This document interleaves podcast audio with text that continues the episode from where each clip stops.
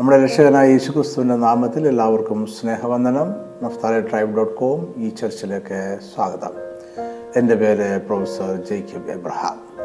ക്രിസ്തീയ സ്ഥാനത്തെക്കുറിച്ചുള്ള വസ്തുനിഷ്ഠാപരമായ ഒരു പഠനമാണ് ഈ വീഡിയോയിൽ ഉൾക്കൊള്ളിച്ചിരിക്കുന്നത്. ഈ പഠനം മുമ്പുണ്ടായിരുന്നതോ ഇപ്പോഴുള്ളതോ ഇനിയും രൂപപ്പെടുവാനുള്ളതോ ആയ ഏതെങ്കിലും സഭാവിഭാഗത്തിന്റെ പ്രത്യേകമായ പഠിപ്പിക്കലുകളുടെ ആവർത്തനമല്ല. ഇതിൽ നിങ്ങൾക്ക് യോജിപ്പുള്ളതും വിയോജിപ്പുള്ളതുമായ കാര്യങ്ങൾ കണ്ടേക്കാം. നമ്മുടെ യോജിപ്പിനും വിയോജിപ്പിനും സത്യത്തെ മാറ്റിക്കളയുവാൻ കഴിയയില്ല. ക്രിസ്തീയ സ്നാനത്തിന്റെ എല്ലാ വിശദാംശങ്ങളും ഈ വീഡിയോയിൽ ചർച്ച ചെയ്യുന്നില്ല. അതിന് കൂടുതൽ സമയ ദൈർഘ്യം ആവശ്യമാണ്. ഇവിടെ രക്ഷിക്കപ്പെട്ട സ്നാനപ്പെടുവാൻ ആഗ്രഹിക്കുന്ന ഒരു വിശ്വാസിക്ക് സ്നാനത്തെക്കുറിച്ച് അറിയേണ്ടതായ കാര്യങ്ങൾ വ്യക്തമായും ആഴത്തിലും സഭാവിഭാഗങ്ങളുടെ കടിഞ്ഞാണില്ലാതെ വിശദീകരിക്കുന്നുണ്ട്. അത്ര മാത്രമേ ഈ വീഡിയോ കൊണ്ട് ലക്ഷ്യം വെക്കുന്നുള്ളൂ. ഈ ആമുഖത്തോടെ നമുക്ക് ക്രിസ്തീയ സ്നാനത്തെക്കുറിച്ച് പഠിക്കാം. യേശുക്രിസ്തു തന്നിൽ വിശ്വസിക്കുന്നവർ പാലിക്കുവാനായി നൽകിയ രണ്ട് കൽപ്പനകളിൽ ഒന്നാണ് ക്രിസ്തീയ സ്നാനം.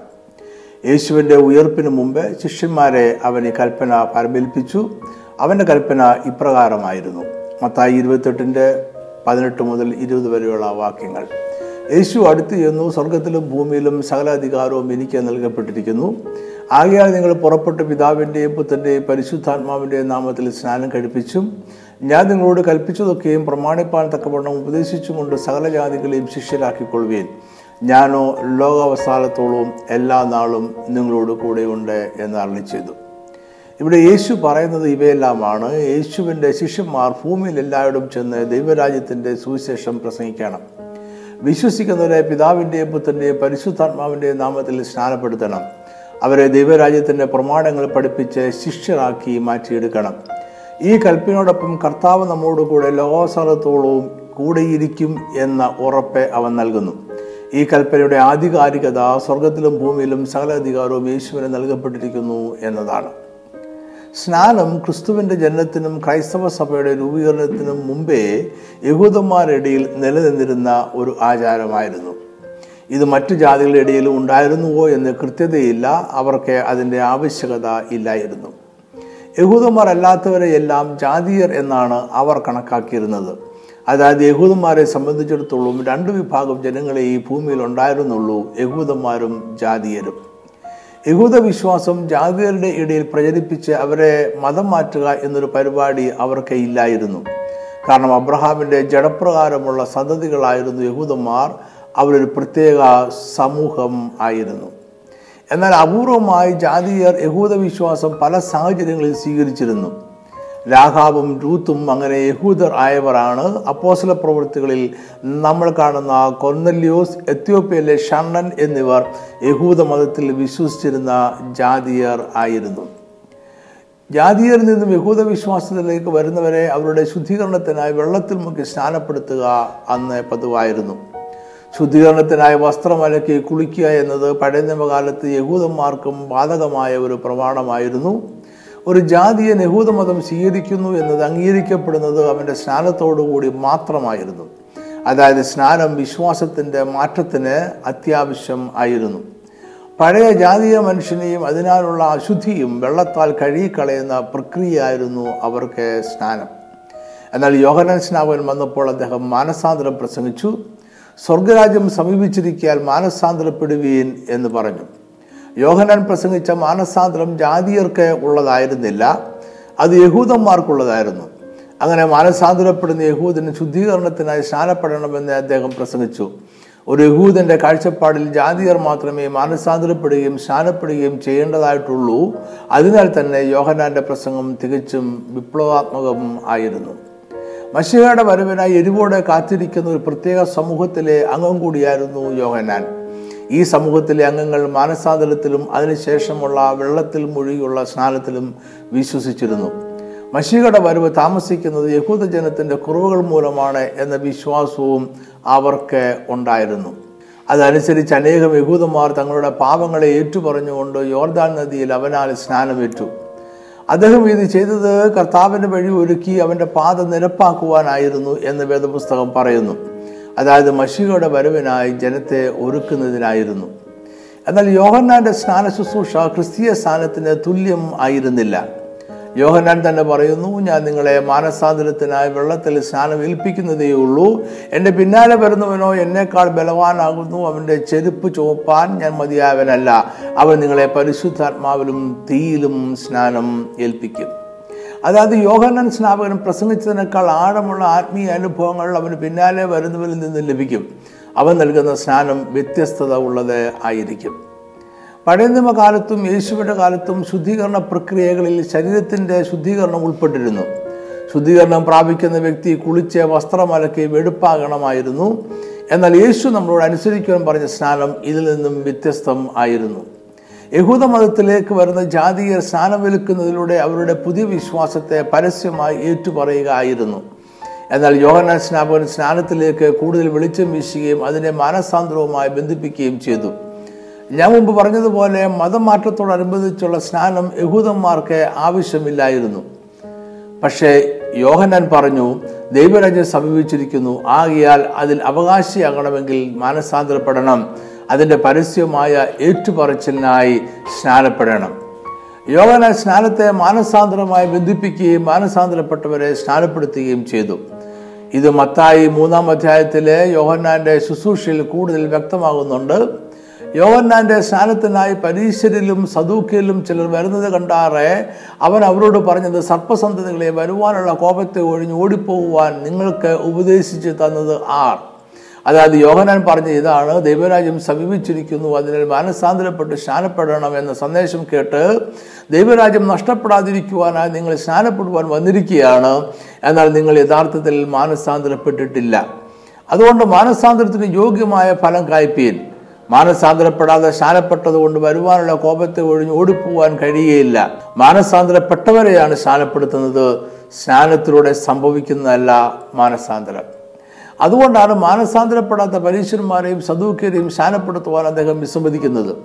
ഇതേ പശ്ചാത്തലത്തിൽ നിന്നുകൊണ്ടാണ് പത്രോസ് ഒന്നാമത്തെ ലേഖനത്തിൽ ഇങ്ങനെ പറയുന്നത്. ഒന്ന് പത്രോസ് മൂന്നിന്റെ ഇരുപത്തിയൊന്ന്. സ്നാനമോ ഇപ്പോൾ ജഡത്തിന്റെ അഴുക്ക് കളയുന്നതിനായിട്ടല്ല ദൈവത്തോട് നല്ല മനസ്സാക്ഷിക്കായുള്ള അപേക്ഷയായിട്ടത്രേ യേശുക്രിസ്തുവിന്റെ പുനരുത്ഥാനത്താൽ നമ്മെയും രക്ഷിക്കുന്നു. ഇവിടെയും സ്നാനം മൂലം ആരും രക്ഷിക്കപ്പെടുന്നില്ല. സ്നാനം ദൈവത്തോടുള്ള നല്ല മനസാക്ഷിക്കായി സ്വീകരിക്കുന്നു എന്നതേ ഉള്ളൂ. ദൈവിക കൽപ്പന അനുസരിച്ച് ക്രിസ്തുവിന്റെ കർത്തൃത്വം സ്വീകരിച്ചു എന്ന നല്ല മനസാക്ഷിയാണ് ലഭിക്കുന്നത്. ക്രിസ്തീയ സ്ഥാനത്തെക്കുറിച്ച് വിവിധ ക്രൈസ്തവ സഭാവിഭാഗങ്ങളിൽ വ്യത്യസ്തങ്ങളായ കാഴ്ചപ്പാടാണുള്ളത്. ചില സഭാവിഭാഗങ്ങൾ അതിനെ ഒരു കൂതാശ അഥവാ ഒരു ദിവ്യകർമ്മമായി കരുതുന്നു. മറ്റുള്ള ചിലർ അതിനെ കർത്താവിന്റെ ഒരു കൽപ്പനയായി കാണുന്നു.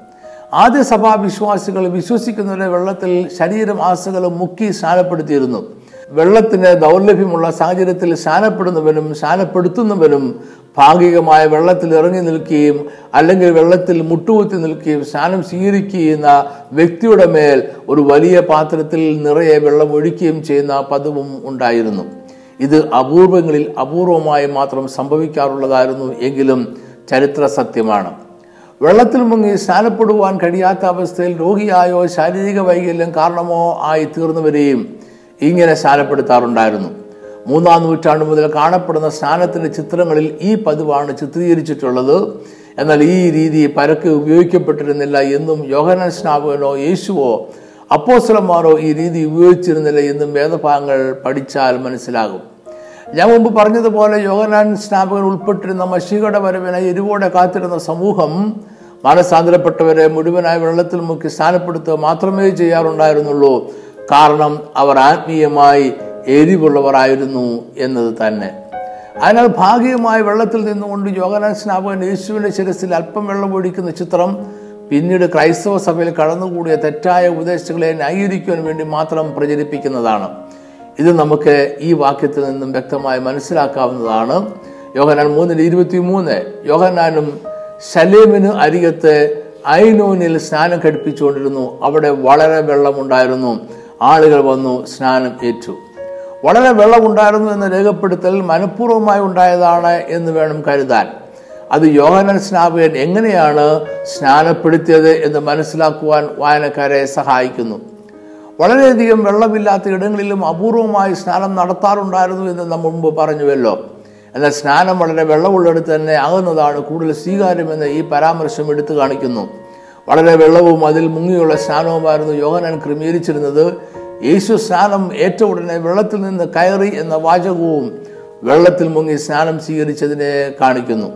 അപ്പോസല പ്രവൃത്തികളിൽ ഫിലിപ്പോസും ഷണ്ണനും ഇരുവരും വെള്ളത്തിൽ ഇറങ്ങി. ഫിലിപ്പോസ് ഷണ്ണനെ സ്നാനം കഴിപ്പിച്ചു എന്നാണ് നമ്മൾ വായിക്കുന്നത്. സ്നാനം എന്ന വാക്കിന്റെ ഇംഗ്ലീഷ് പദം ബാപ്തിസം എന്നാണ്. ഇത് മൂലഭാഷയായ ഗ്രീക്കിൽ സ്നാനത്തെ കുറിക്കുന്ന വാക്കിന്റെ ഇംഗ്ലീഷിലേക്കുള്ള തർജമയല്ല. സാങ്കേതികമായി അതൊരു ലിപ്യാന്തരം ആണ്. അതായത് മൂലഭാഷയിലെ വാക്കിനെ അതുപോലെ തന്നെ മറ്റൊരു ഭാഷയിലെ ലിപി ഉപയോഗിച്ച് എഴുതിയതാണ്. ബാപ്റ്റിസം എന്ന വാക്ക് ഗ്രീക്കിൽ നിന്നും ഇംഗ്ലീഷിലേക്ക് കടമെടുത്തതാണ് എന്ന് പറയാം. ഗ്രീക്കിൽ ഈ ആശയത്തിൽ ഒരേ പദത്തിന്റെ വിവിധ രൂപങ്ങൾ ഉപയോഗത്തിലുണ്ട്. അതിനാൽ ബാപ്തിസം എന്ന ഇംഗ്ലീഷ് വാക്കിന്റെ മൂലപദമായി ഇതിൽ ഏതെങ്കിലും ഒന്നിനെ എടുത്തു കാണിക്കാറുണ്ട്. അതിൽ ഒരു ഗ്രീക്ക് പദം ബാപ്റ്റോ എന്നതാണ്. ഇതിൽ നിന്നുമാണ് ബാപ്റ്റൈസോ എന്ന പദം രൂപപ്പെട്ടത്. നമുക്ക് ഈ രണ്ട് വാക്കുകളുടെയും അർത്ഥം എന്താണെന്ന് നോക്കാം. വേദപുസ്തക പണ്ഡിതന്മാർ വേദപുസ്തകം എഴുതപ്പെട്ട എബ്രായ ഗ്രീക്ക് ഭാഷകൾ പഠിക്കുവാൻ ഉപയോഗിക്കുന്ന ഒന്നിലധികം ആധികാരികമായ നിഘണ്ടുകൾ ഉണ്ട്. ജോസഫ് ഹെൻറി തായർ ആയിരത്തി എണ്ണൂറ്റി ഇരുപത്തി എട്ട് മുതൽ ആയിരത്തി തൊള്ളായിരത്തി ഒന്ന് വരെ അമേരിക്കയിൽ ജീവിച്ചിരുന്ന ഒരു വേദപണ്ഡിതനാണ്. മുപ്പത് വർഷങ്ങളുടെ കഠിന ശ്രമ ഫലമായി ആയിരത്തി എണ്ണൂറ്റി എൺപത്തി അഞ്ചിൽ അദ്ദേഹം തന്റെ ഗ്രീക്ക് നിഘണ്ടു ആദ്യം പ്രസിദ്ധീകരിച്ചു. പിന്നീട് അതിന്റെ പുതുക്കിയ പതിപ്പ് ആയിരത്തി എണ്ണൂറ്റി എൺപത്തി ഒമ്പതിലും പ്രസിദ്ധീകരിച്ചു.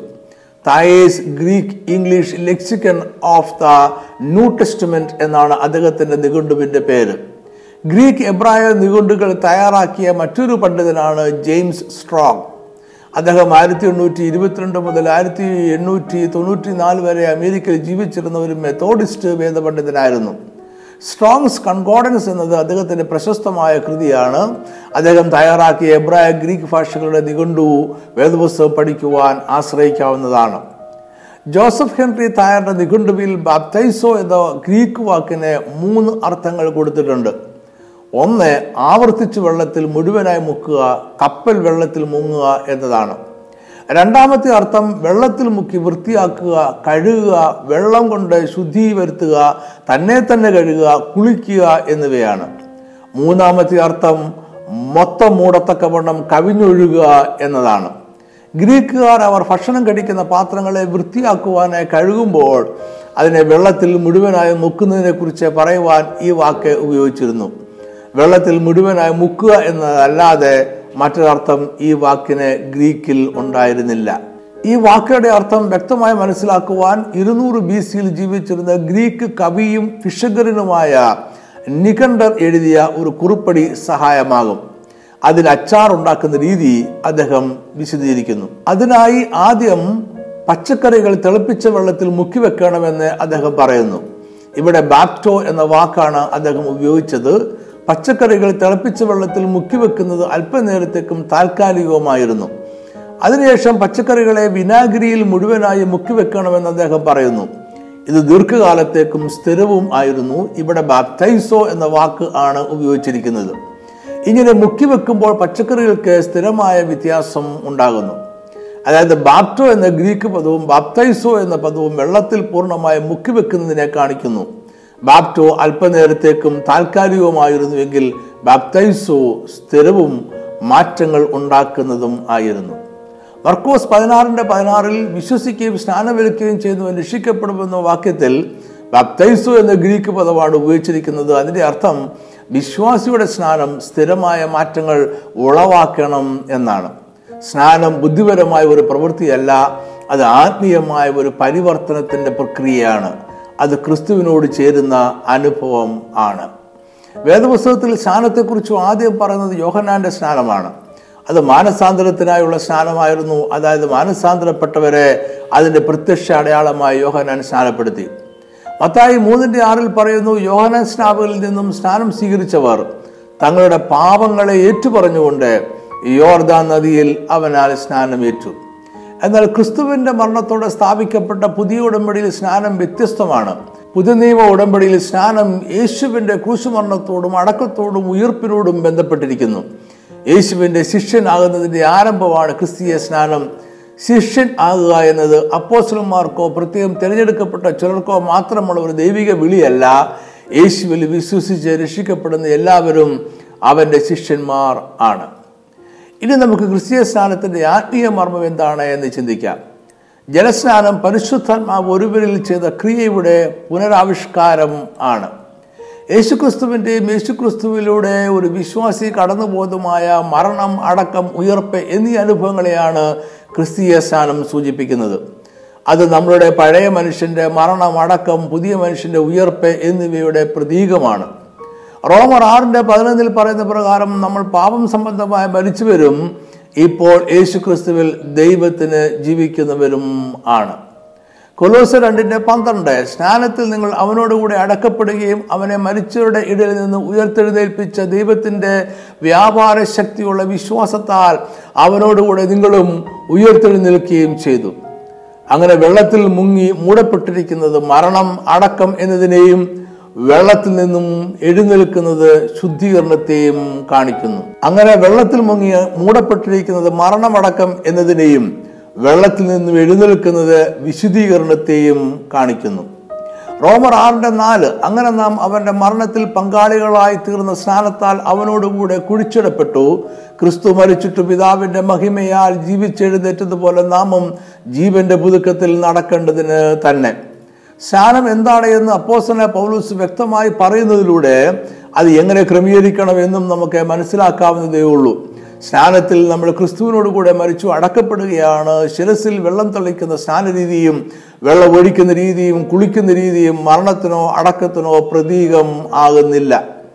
ലളിതമായി പറഞ്ഞാൽ ഒരുവന്റെ ഉള്ളാലെയുള്ള മനുഷ്യന് വന്ന രൂപാന്തരത്തിന്റെ ബാഹ്യമായ സാക്ഷ്യമാണ് സ്നാനം എന്നത്. ക്രിസ്തീയ സ്നാനം രക്ഷയ്ക്ക് ശേഷമുള്ള ദൈവത്തോടുള്ള അനുസരണമാണ് ക്രിസ്തീയ സ്നാനം രക്ഷയുമായി അഭേദ്യമായി ബന്ധപ്പെട്ടിരിക്കുന്നു. എങ്കിലും രക്ഷിക്കപ്പെടുവാനുള്ള മാർഗമോ ആവശ്യകതയോ അല്ല. ഒരു വ്യക്തി ആദ്യം രക്ഷിക്കപ്പെടുകയും ശേഷം സ്നാനപ്പെടുകയും ചെയ്യുന്നു. അപ്പോൾ ചില പ്രവർത്തനം രണ്ടിന്റെ നാൽപ്പത്തി ഒന്നിൽ അതാണ് നമ്മൾ കാണുന്നത്. അവന്റെ അല്ലെങ്കിൽ പത്രോസിന്റെ വാക്ക് കൈക്കൊണ്ടവർ സ്നാനമേറ്റു. അന്ന് മൂവായിരത്തോളം പേർ അവരോട് ചേർന്നു.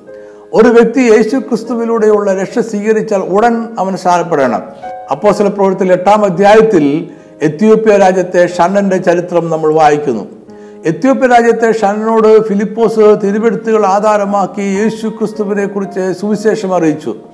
അവർ അങ്ങനെ വഴിപോകയിൽ വെള്ളമുള്ള ഒരു സ്ഥലത്തെത്തിയപ്പോൾ ഷണ്ണൻ ഇതാ വെള്ളം ഞാൻ സ്നാനമേൽക്കുന്നതിന് എന്ത് വിരോധം? എന്ന് പറഞ്ഞു. അതിന് ഫിലിപ്പോസ് നീ പൂർണ ഹൃദയത്തോടെ വിശ്വസിക്കുന്നുവെങ്കിൽ ആകാം എന്ന് പറഞ്ഞു.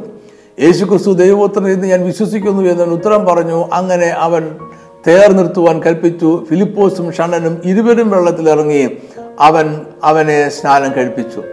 യേശുവിന്റെ കാലം മുതൽ എവിടെയെല്ലാം സുവിശേഷം പ്രസംഗിക്കപ്പെട്ടിട്ടുണ്ടോ അവിടെയെല്ലാം വിശ്വസിച്ചവരെ സ്നാനപ്പെടുത്തിയിട്ടുണ്ട്. ക്രിസ്തീയ സ്നാനം പിതാവിന്റെയും പുത്രന്റെയും പരിശുദ്ധാത്മാവിന്റെ നാമത്തിൽ വെള്ളത്തിൽ മുഴുവനായി മുങ്ങി സ്നാനപ്പെടുന്നതാണ്. ഇത് ക്രൂശിനോടുള്ള അനുസരണത്തിന്റെ അടയാളമാണ്. ഇത് യേശു ക്രിസ്തുവിന്റെ ക്രൂശുമരണത്തിലും അടക്കത്തിലും ഉയർപ്പിലുമുള്ള വിശ്വാസത്തെ കാണിക്കുന്നു. രക്ഷിക്കപ്പെടുന്നതിന് മുമ്പുള്ള പഴയ മനുഷ്യൻ മരിച്ചു അടക്കപ്പെടുന്നതും ഉയർപ്പിന്റെ പുതുക്കത്തിൽ പുതിയ മനുഷ്യനായി ജീവിക്കുന്നതിന്റെയും സമർപ്പണവും പ്രതീകവുമാണ്. ഒരു വ്യക്തി സ്നാനപ്പെടുന്നത് കൊണ്ട് മാത്രം യാതൊന്നും നേടുന്നില്ല. എന്നാൽ രക്ഷിക്കപ്പെട്ട ഒരുവന്റെ സ്നാനം ക്രിസ്തുവിന്റെ രക്തത്താൽ അവന്റെ പാപങ്ങൾ കഴുകപ്പെട്ടതിന്റെ പ്രത്യക്ഷമായ സാക്ഷ്യമാണ്. അതുകൊണ്ട് രക്ഷിക്കപ്പെടുന്നതിന് മുമ്പുണ്ടായ ഏതെങ്കിലും രീതിയിലുള്ള സ്നാനമോ മാമോദിസയോ അർത്ഥശൂന്യവും പ്രയോജനരഹിതവുമാണ്. യേശുക്രിസ്തുവിന്റെ ക്രൂശുമരണത്തിലൂടെ മാനവരാശിക്ക് പാപത്തിൽ നിന്നും അതിന്റെ ശിക്ഷയിൽ നിന്നും ലഭിച്ച രക്ഷയിൽ ഹൃദയം കൊണ്ട് വിശ്വസിക്കുകയും അത് ഏറ്റുപറയുകയും ചെയ്ത് ക്രിസ്തുവിനെ ജീവിതത്തിന്റെ കർത്താവായി സ്വീകരിച്ച് രക്ഷിക്കപ്പെട്ട ഒരു വ്യക്തി സ്വീകരിച്ച സ്നാനം അത് ഏത് രീതിയിലുള്ളതാണെങ്കിലും ശരിയായതും സ്വീകാര്യവുമാണ്. എന്നാൽ സ്നാനം ഒരിക്കലും രക്ഷയോ ദൈവകൃപയോ നേടിയെടുക്കുന്നതിനുള്ള കർമ്മമോ കൂതാശയോ അല്ല.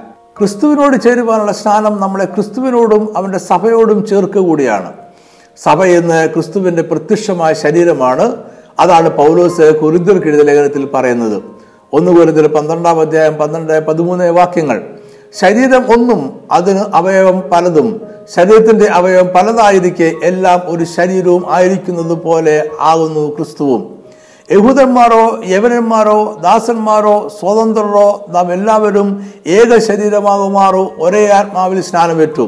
എല്ലാവരും ഒരേ ആത്മാവിനെ പാനം ചെയ്തുമിരിക്കുന്നു. പഴയ നിയമത്തിലെ രണ്ട് സംഭവങ്ങളെ സ്നാനത്തിന് മുൻകുറിയായി പത്രോസും പൗലൂസും പരാമർശിക്കുന്നുണ്ട്.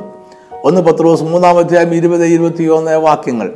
ആ പട്ടകത്തിൽ അല്പജനം എന്ന് വെച്ചാൽ എട്ടുപേർ വെള്ളത്തിൽ കൂടി രക്ഷ പ്രാപിച്ചു അത് സ്നാനത്തിനൊരു മുൻകുറി. സ്നാനമോയപ്പോൾ ജഡത്തിന്റെ അടുക്ക് കളയുന്നതായിട്ടല്ല ദൈവത്തോട് നല്ല മനസ്സാക്ഷിക്കായുള്ള അപേക്ഷയായിട്ടത്രേ യേശുക്രിസ്തുവിന്റെ പുനരുത്ഥാനത്താൽ നമ്മെയും രക്ഷിക്കുന്നു. പട്ടികത്തിലൂടെ രക്ഷപ്പെട്ടവർ നോഹയും കുടുംബവുമാണ്. നോഹ ജീവിച്ചിരുന്ന കാലത്തെക്കുറിച്ച് നമ്മൾ ഉൽപ്പത്തി ആറിന്റെ അഞ്ചിൽ വായിക്കുന്നു. ഭൂമിയിൽ മനുഷ്യന്റെ ദുഷ്ടത വലിയതെന്നും അവന്റെ ഹൃദയവിചാരങ്ങളുടെ നിരൂപണമൊക്കെയും എല്ലായ്പ്പോഴും ദോഷമുള്ളതത്രേ എന്നും യഹോവ കണ്ടു. നോഹയെ ദൈവസ്ഥാനത്തിന് സദൃശ്യമായ രീതിയിൽ വിടുവിച്ചത് ദോഷമുള്ള ഈ ജനത്തിൽ നിന്നാണ്. വെള്ളം ദുഷ്ടതയിൽ ജീവിച്ച മനുഷ്യരെ എല്ലാം ഇല്ലാതാക്കിയതുപോലെ സ്നാനവും ദുഷ്ടതയുള്ള പഴയ മനുഷ്യന്റെ മരണത്തെ കാണിക്കുന്നു. ഇവിടെ വെള്ളം ശിക്ഷയും രക്ഷയുമാണ്. വെള്ളത്താലുള്ള സ്നാനം ദുഷ്ടം നിറഞ്ഞ പഴയ മനുഷ്യന്റെ ശിക്ഷയും പുതിയ മനുഷ്യന്റെ രക്ഷയുമാണ്. എന്നാൽ വെള്ളത്താലല്ല പെട്ടകം മൂലമാണ് നോഹയും കുടുംബവും രക്ഷ പ്രാപിച്ചത് എന്നും നമ്മൾ പ്രത്യേകം ശ്രദ്ധിക്കേണ്ടതാണ്. വെള്ളം പെട്ടകത്തെ സകല മനുഷ്യരും കാണത്തക്കവണ്ണം ഉയർത്തിപ്പിടിക്കുകയാണ് ചെയ്തത്. രക്ഷ ലഭിച്ചത് വെള്ളം എന്ന ശിക്ഷയിൽ നിന്നുമാണ്. രക്ഷിക്കപ്പെട്ടത് പെട്ടകത്തിൽ വാതിലടിച്ച് ഇരുന്നത് കൊണ്ടാണ് ഇതാണ് ഈ സാദൃശ്യത്തിന്റെ അർത്ഥം. പത്രോസ് ഇവിടെ ഒരു ചരിത്ര സംഭവത്തെ ഒരു സാദൃശ്യമായി പറയുകയാണ്.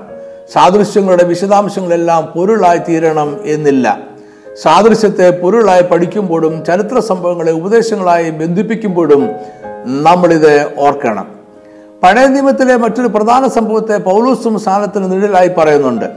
ഒന്ന് ഒരു പത്തിന്റെ രണ്ട്. എല്ലാവരും അതായത് ഇസ്രയേൽ ജനം സമുദ്രത്തൂടെ കടന്നു. എല്ലാവരും മേഘത്തിലും സമുദ്രത്തിലും സ്നാനമേറ്റു മോശയോട് ചേർന്നു.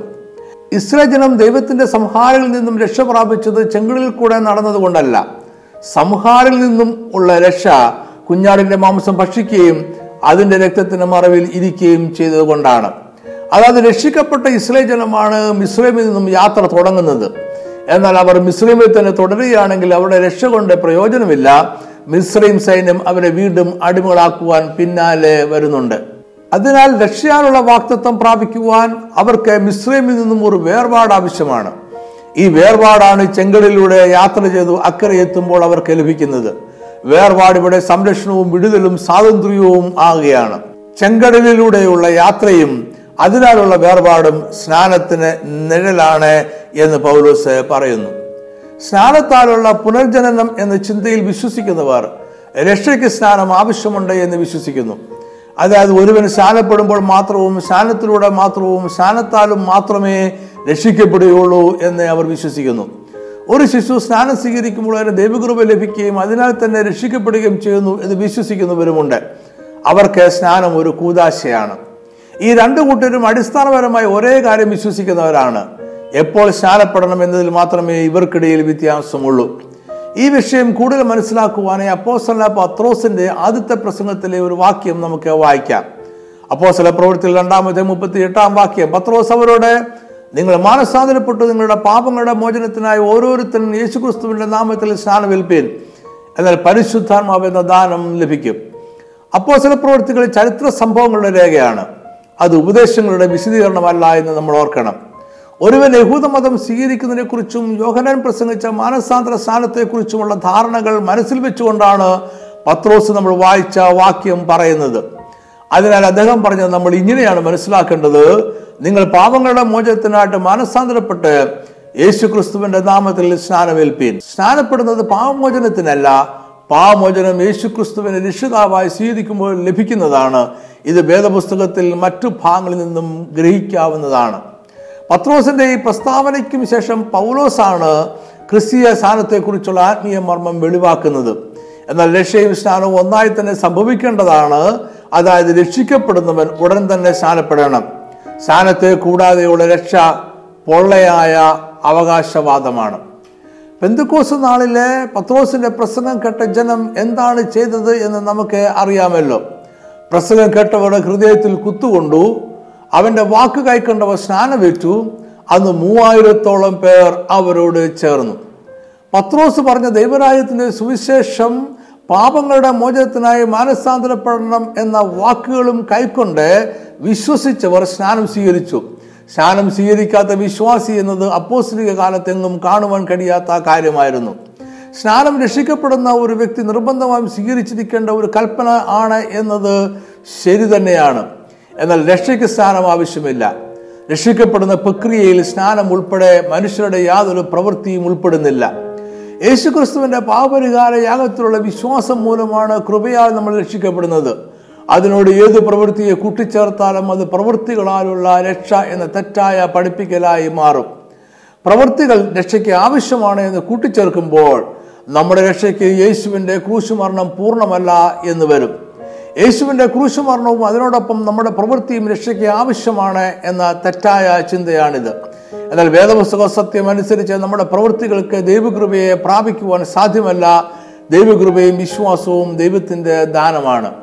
എഫ് എസ് രണ്ടിന്റെ എട്ട് ഒമ്പത് വാക്യങ്ങൾ. കൃപയാലല്ലോ നിങ്ങൾ വിശ്വാസം മൂലം രക്ഷിക്കപ്പെട്ടിരിക്കുന്നത്. അതിനും നിങ്ങൾ കാരണമല്ല. ദൈവത്തിന്റെ ദാനം അത്രയാകുന്നു. ആരും പ്രശംസിക്കാതിരിപ്പാൻ പ്രവൃത്തികളും കാരണമല്ല. സ്നാനം രക്ഷയ്ക്ക് ശേഷം സ്വീകരിക്കേണ്ടുന്ന ഒരു പ്രധാന കൽപ്പനയാണ്. എന്നാൽ രക്ഷയ്ക്ക് നിദാനമല്ല. എന്നാൽ സ്നാനം രക്ഷയ്ക്ക് ആവശ്യമാണ് എന്ന് പറയുന്നതായി നമുക്ക് തോന്നുന്ന ചില വേദവാക്യങ്ങളുണ്ട്. അപ്പോൾ തന്നെ രക്ഷ കൃപയാൽ വിശ്വാസം മൂലമാണ് ലഭിക്കുന്നത് എന്ന് വേദപുസ്തകം അനേക വാക്യങ്ങളിൽ വ്യക്തമായി പഠിപ്പിക്കുന്നുമുണ്ട്. തീത്തോസിന്റെ ലേഖനം മൂന്നാം അധ്യായം അഞ്ച് മുതൽ ഏഴ് വരെയുള്ള വാക്യങ്ങൾ. അവൻ നമ്മെ നാം ചെയ്ത നീതിപ്രവൃത്തികളാലല്ല തന്റെ കർണപ്രകാരം അത്ര രക്ഷിച്ചത്. നാം അവന്റെ കൃപയാൽ നീതിരിക്കപ്പെട്ടിട്ട് പ്രത്യാശ പ്രകാരം നിത്യജീവന്റെ അവകാശികളായി തീരേണ്ടതിന് പുനർജനന സ്നാനം കൊണ്ടും നമ്മുടെ രക്ഷിതാവായ യേശുക്രിസ്തു മൂലം നമ്മുടെ മേൽ ധാരാളമായി പകർന്ന പരിശുദ്ധാത്മാവിന്റെ നവീകരണം കൊണ്ടും തന്നെ. തീത്തോസിനെ പൗലോസ് എഴുതുന്ന ലേഖനത്തിൽ ഈ വാക്യങ്ങൾ വ്യത്യസ്തങ്ങളായ ആശയങ്ങളിൽ വ്യാഖ്യാനിക്കാറുണ്ട്. എന്നാൽ ഒരിക്കലും വേദപുസ്തക വാക്യങ്ങൾ തമ്മിൽ വിപരീതമാകാറില്ല.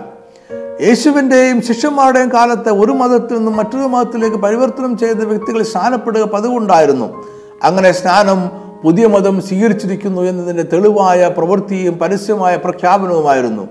അതിനാൽ രക്ഷിക്കപ്പെട്ടിട്ടും സ്നാനപ്പെടാത്ത വിശ്വാസി എന്ന അവസ്ഥ അപ്പോസ്റ്റർമാരുടെ ചിന്തയിൽ പോലും ഇല്ലായിരുന്നു. അന്ന് ദൈവവചനം കേൾക്കുകയും സമ്മതിക്കുകയും എന്നാൽ സ്നാനം സ്വീകരിക്കാതിരിക്കുകയും ചെയ്യുന്നവർ യേശുവിൽ പൂർണമായും വിശ്വസിക്കാത്തവരും രക്ഷയെ കൈക്കൊള്ളാത്തവരുമായിരുന്നു.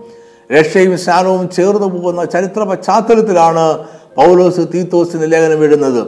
അതായത് അപ്പോസ്ലന്മാർ അന്ന് പ്രായോഗികമായി രക്ഷയും സ്നാനവും രണ്ട് വ്യത്യസ്തമായ സമയത്ത് സംഭവിക്കുന്ന കാര്യങ്ങളെ കണ്ടിരുന്നില്ല. അവരുടെ അനുഭവത്തിൽ രക്ഷിക്കപ്പെടുന്നവർ ഉടൻ തന്നെ സ്നാനം സ്വീകരിച്ചിരുന്നു. എന്നാൽ ഉപദേശത്തിൽ രക്ഷയും സ്നാനവും അവർക്ക് രണ്ടായിരുന്നു. രക്ഷിക്കപ്പെടുവാനുള്ള സുവിശേഷത്തിൽ സ്നാനം ഉൾ- ഉൾപ്പെട്ടിരുന്നില്ല. അത് രക്ഷിക്കപ്പെട്ടവർ അനുവർത്തിക്കേണ്ടുന്ന ശിഷ്യത്വത്തിന്റെയും ദാസ്യത്വത്തിന്റെയും ഒഴിച്ചുകൂടുവാൻ പാടില്ലാത്ത ഭാഗമായിരുന്നു. ഇത് വ്യക്തമാക്കുന്ന ഒരു വാക്യം പൗലോസ് കുരുന്തിർക്കെഴുതിയ ഒന്നാം ലേഖനത്തിൽ നമുക്ക് വായിക്കാം. ഒന്ന് കുരുന്തിർ ഒന്നാം അധ്യായം പതിനാല് മുതൽ പതിനേഴ് വരെയുള്ള വാക്യങ്ങൾ. എന്റെ നാമത്തിൽ ഞാൻ സ്ഥാനം കഴിപ്പിച്ചു എന്ന് ആരും പറയാതെ വണ്ണം. ക്രിസ്പോസിനെയും ഗായോസിനെയും ഒഴികെ നിങ്ങളിൽ ആരെയും ഞാൻ സ്നാനം കഴിപ്പിക്കാകിയാൽ ഞാൻ ദൈവത്തിന് സ്തോത്രം ചെയ്യുന്നു. സ്തേഫാനോസിന്റെ ഭവനക്കാരെ ഞാൻ സ്നാനം കഴിപ്പിച്ചു. അതല്ലാതെ മറ്റു വല്ലവരെയും സ്നാനം കഴിപ്പിച്ചുവോ എന്ന് ഞാൻ ഓർക്കുന്നില്ല. സ്നാനം കഴിപ്പിപ്പാനല്ല സുവിശേഷം അറിയിപ്പാൻ അത്രേ ക്രിസ്തു എന്നെ അയച്ചത്. കൊരുത്ത സഭയിലുണ്ടായ ആഭ്യന്തര വിഭജനമാണ് ഇതിന്റെ സന്ദർഭം. എങ്കിലും സ്നാനം കഴിപ്പിപ്പാൻ അല്ല സുവിശേഷം അറിയിപ്പാൻ അത്രേ ക്രിസ്തു എന്നെ അയച്ചത് എന്ന പൗലൂസിന്റെ വാക്കുകൾ രക്ഷയും സ്നാനവും ഒന്നല്ല എന്നും രക്ഷയ്ക്ക് സ്നാനം ആവശ്യമല്ല എന്നും വ്യക്തമാക്കുന്നു. രക്ഷയ്ക്ക് സ്ഥാനം ആവശ്യമായ ഘടകമായിരുന്നുവെങ്കിൽ പൗലോസ് സുവിശേഷം പ്രസംഗിച്ച് വിശ്വാസത്തിലേക്ക് നടത്തിയവർ രക്ഷിക്കപ്പെട്ടിട്ടില്ല എന്ന് പറയേണ്ടി വരും. ഒന്ന് മുതൽ പതിനഞ്ചാമത്തെ ഒന്ന് മുതൽ എട്ട് വരെയുള്ള വാക്യങ്ങൾ പൗലോസ് പ്രസംഗിച്ച സുവിശേഷത്തിന്റെ സംക്ഷിപ്ത രൂപമാണ് എന്ന് പൊതുവെ വേദപണ്ഡിതന്മാർ വിശ്വസിക്കുന്നു. അതിൽ സ്നാനത്തെക്കുറിച്ച് ഒരു വാക്ക് പോലും പൗലോസ് പറയുന്നില്ല.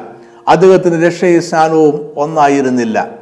എന്നാൽ ക്രിസ്തീയ സ്ഥാനത്തിന്റെ ആത്മീയ മർമ്മം വെളിപ്പെടുത്തുന്നതും അതിനെ യഹൂദ സ്ഥാനത്തിൽ നിന്നും യോഹന്നാന്റെ മാനസാന്തര സ്ഥാനത്തിൽ നിന്നും വേറിട്ട് നിർത്തുന്നതും പൗലോസാണ്. അതിന്റെ അർത്ഥം ഒരു വിശ്വാസി സ്ഥാനപ്പെടണമെന്ന് അദ്ദേഹം വിശ്വസിച്ചിരുന്നു. എന്നാൽ രക്ഷ വിശ്വാസത്താൽ മാത്രം ഒരു പ്രവൃത്തിയും കൂടാതെ ലഭിക്കുന്നതാണ് എന്നും അദ്ദേഹം പഠിപ്പിച്ചിരുന്നു. രക്ഷിക്കപ്പെടുവാൻ യേശുവിന്റെ ക്രൂശുമരണത്തിലുള്ള വിശ്വാസത്തോടൊപ്പം സ്നാനം ഉൾപ്പെടെയുള്ള ഏതെങ്കിലും മാനുഷിക പ്രവൃത്തി കൂടി കൂട്ടിച്ചേർക്കുകയാണെങ്കിൽ രക്ഷയ്ക്ക് യേശുവിന്റെ പാപപരിഹാര യാഗം മതിയാകുന്നില്ല എന്ന് പറയുക ആയിരിക്കും. അതായത് ഞാൻ വീണ്ടും പറയുവാൻ ആഗ്രഹിക്കുന്നു സ്നാനം രക്ഷിക്കപ്പെടുവാനുള്ള പ്രവൃത്തി അല്ല. സ്നാനം രക്ഷയെ സംഭവ്യമാക്കുന്നു എന്ന് വാദിക്കുന്നവരുണ്ട്. എന്നാൽ വേദപുസ്തകം പറയുന്നു വിശ്വാസം രക്ഷയെ സംഭവ്യമാക്കുന്നു. രക്ഷ ക്രിസ്തുവിൽ ദൈവകൃപയാലുള്ള വിശ്വാസം മൂലം മാത്രം ലഭിക്കുന്നു. എഫ് എസ് രണ്ടിന്റെ എട്ട് ഒമ്പത് വാക്യങ്ങൾ. കൃപയാലല്ലോ നിങ്ങൾ വിശ്വാസം മൂലം രക്ഷിക്കപ്പെട്ടിരിക്കുന്നത്. അതിനും നിങ്ങൾ കാരണമല്ല ദൈവത്തിന്റെ ദാനമത്രയാകുന്നു. ആരും പ്രശംസിക്കാതിരിപ്പാൻ പ്രവൃത്തികളും കാരണമല്ല. രക്ഷിക്കപ്പെട്ട വ്യക്തിയുടെ സ്നാനവും അദ്ദേഹം പുറപ്പെടുവിക്കുന്ന നന്മ പ്രവൃത്തികളും രക്ഷയുടെ ഫലങ്ങൾ ആണ്. ആദ്യ സഭയിലെ വിശ്വാസികൾ രക്തസാക്ഷിത്വത്തെ രക്തത്താലുള്ള സ്നാനമായി കണക്കാക്കിയിരുന്നു.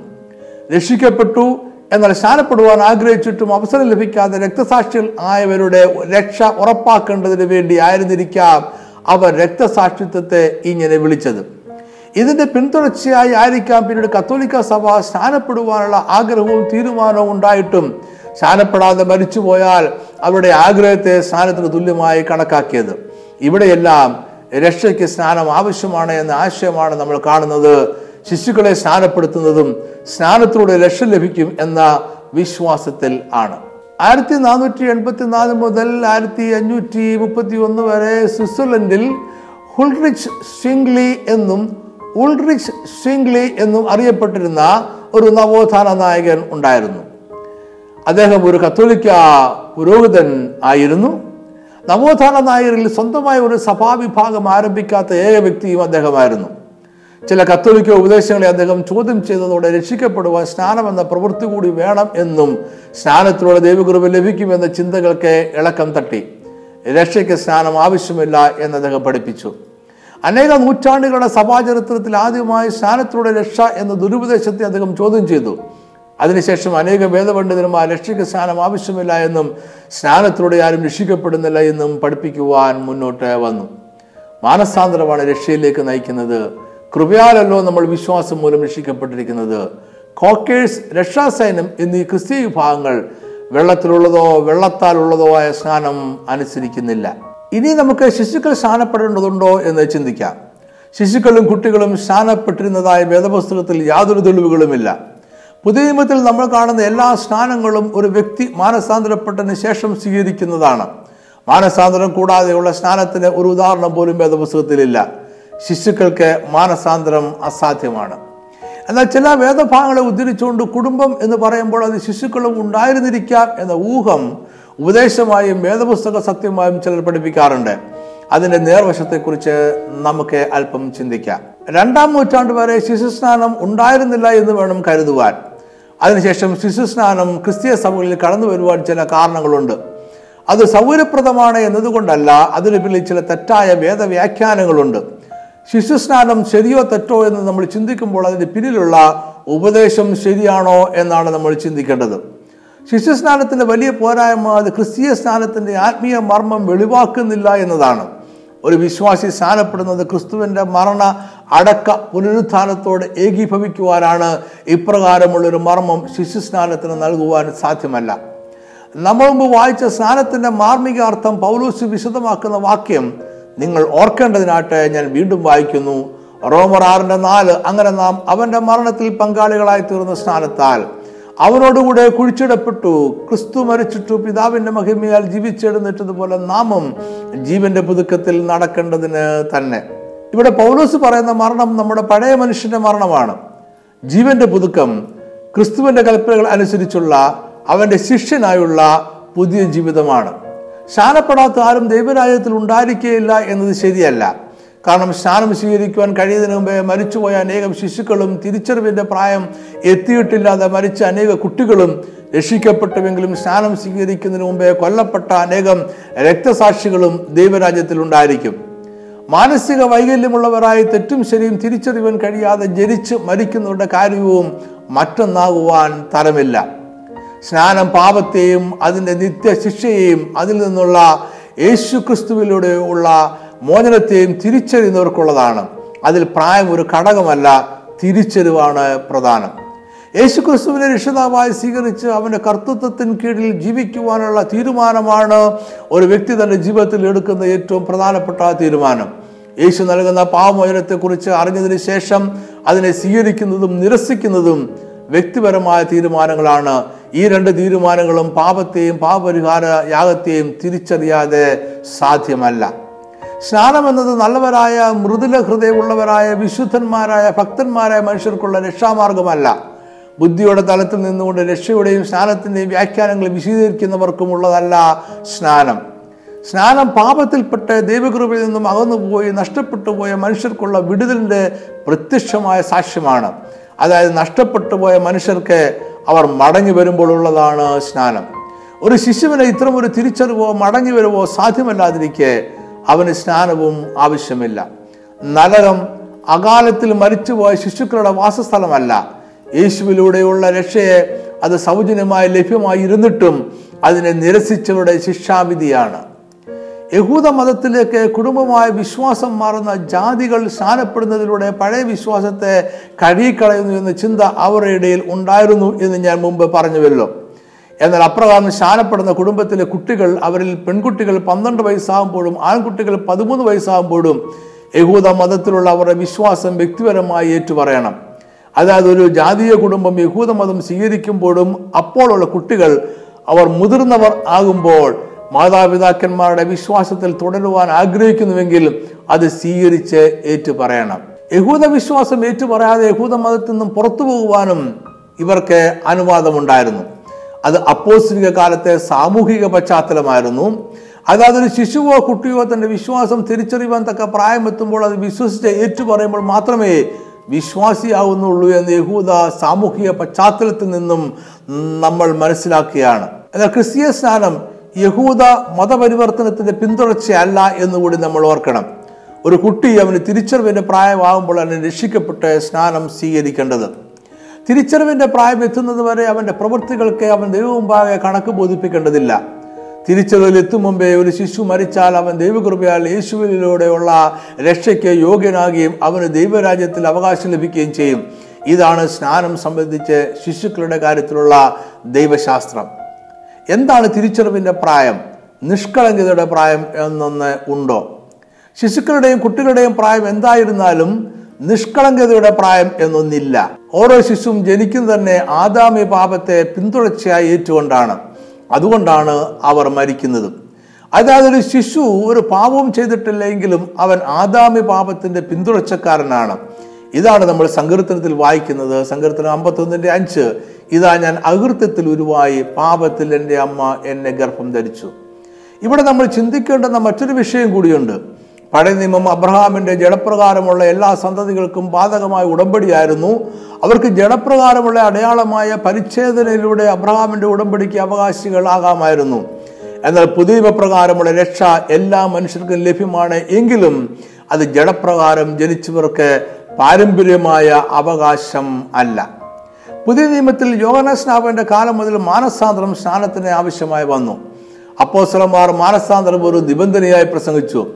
യേശു നമ്മൾ ശിശുക്കളെ പോലെ ആകണമെന്ന് പറഞ്ഞപ്പോഴും നിങ്ങൾ തിരിഞ്ഞ് ശിശുക്കളെ പോലെ ആയി വരുന്നില്ല എങ്കിൽ സ്വഗ്രായത്തിൽ കടക്കയില്ല എന്ന് ഞാൻ സത്യമായിട്ട് നിങ്ങളോട് പറയുന്നു എന്നാണ് പറഞ്ഞത്.